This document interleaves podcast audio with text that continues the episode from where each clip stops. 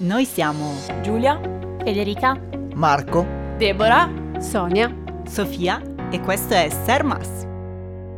Ciao a tutti e a tutte, eh, bentornati e bentornate. Mm, io sono Giulia e oggi sono qui con eh, Beatrice e Sofia. Ciao. E, um, Beatrice è una nuova forza lavoro aggiunta, è una nostra collega e da oggi farà parte del, del nostro progetto di Sermas. Eh, oggi siamo qui a ragionare un po' con voi eh, e a parlarvi del lavoro con le comunità. Eh, ci piacerebbe parlarvi di questo livello del lavoro sociale che a volte è meno conosciuto ma è sicuramente utile messo in campo ehm, anche istintivamente ci viene da dire da molti operatori che lavorano nei servizi.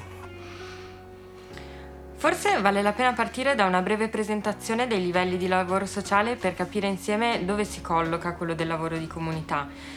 Partiamo ad esempio dal livello di caso, che possiamo definire come quel livello di lavoro per cui la finalità del progetto di aiuto è di solito orientata al miglioramento di una situazione di vita specifica di una persona oppure di una famiglia.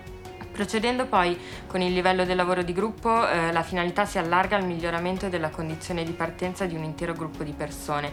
Pensiamo ad esempio ai gruppi di automutuo aiuto, ai gruppi di supporto. Arriviamo dunque al livello del lavoro di comunità, in cui possiamo dirci che la finalità si apre a un'intera comunità di persone. Ecco, finalità e comunità, ma mh, mm, diciamoci qualcosa in più rispetto a cosa intendiamo con finalità e che cos'è la comunità che definisce questo terzo livello del lavoro sociale, perché direi che non è affatto scontato. Con finalità intendiamo eh, l'obiettivo più ampio, mh, mm, a cui solitamente l'operatore insieme alle persone direttamente interessate tende. È come se fosse lo scopo ultimo, eh, possiamo dire la tappa finale del progetto d'aiuto. Ad esempio, eh, se pensiamo ad un ragazzo che si rivolge ai servizi per la propria condizione di dipendenza, mi viene in mente, la finalità eh, potrà essere il raggiungimento di uno stato di recovery. Sì, forse mh, vale adesso la pena ritornare un po' all'oggetto eh, di questa puntata e cercare di mettere un po' a fuoco che cosa intendiamo con la parola eh, comunità che proprio ci identifica il livello di lavoro sociale di cui stiamo parlando e proprio quindi il lavoro di comunità.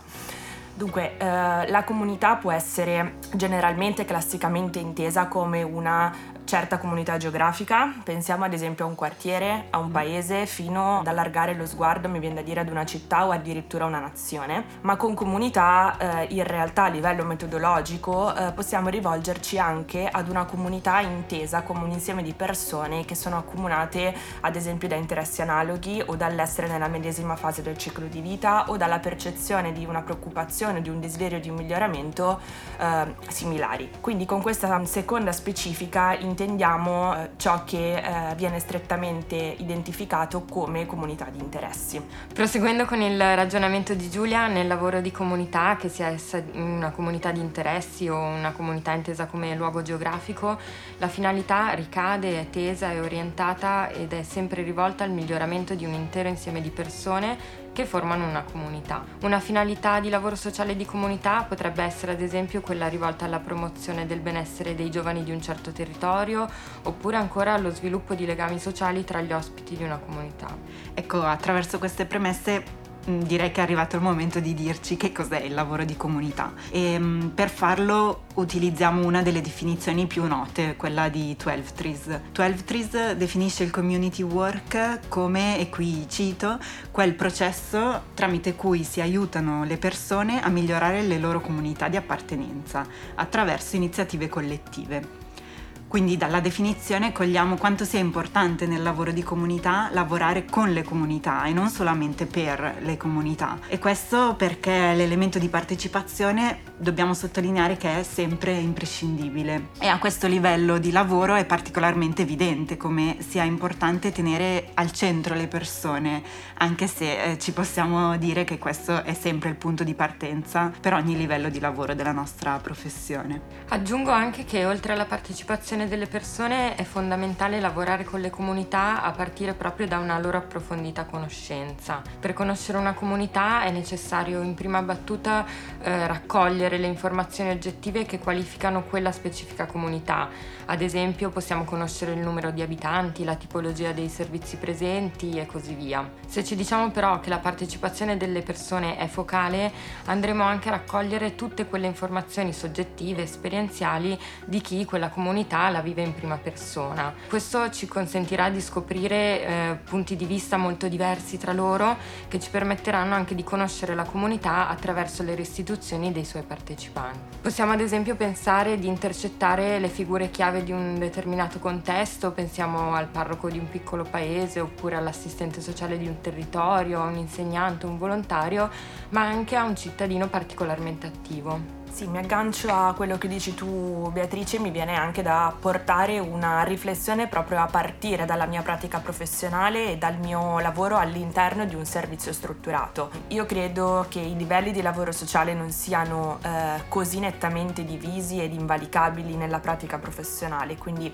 in realtà distinguerli a livello teorico ci permette di meglio coglierli eh, ma dall'altra parte nel lavoro quotidiano come assistenti sociali ci troviamo spesso a cavallo di questi confini e quindi credo, ma credo anche voi, eh, sì. che sia fondamentale che anche eh, nel lavoro di caso eh, conoscere la comunità in cui la nostra pratica professionale è inserita e quindi ad esempio conoscere i luoghi, la comunità geografica ampiamente intesa, ma anche e soprattutto le diverse comunità di interessi a cui le persone con cui lavoriamo appartengono sia un punto di partenza, eh, forse un punto d'arrivo, forse parte di un processo. Questo eh, lasciamo un po' eh, come riflessione no? da, aperta, come domanda aperta.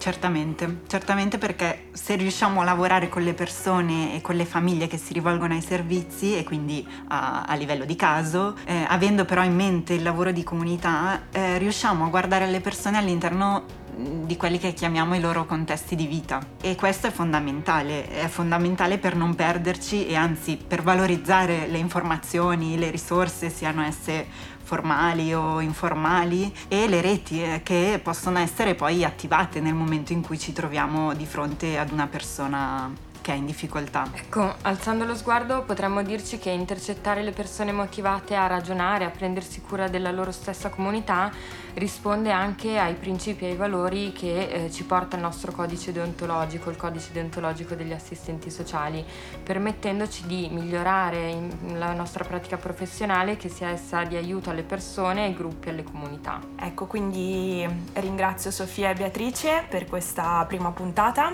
Grazie eh, Giulia. Ringrazio tutti Grazie. Voi di averci ascoltati e di, vi consiglio di procedere con l'ascolto della pillola successiva in cui vi raccontiamo ed entriamo più nel vivo di quelle che sono le tre finalità del lavoro di comunità e infine nell'intervista Federica ci racconterà di un esempio pratico di lavoro di comunità eh, proprio eh, sviluppato all'interno di un servizio sociale strutturato. Quindi grazie ancora per averci ascoltati e auguriamo a tutti buon lavoro di comunità. Ciao! Ciao!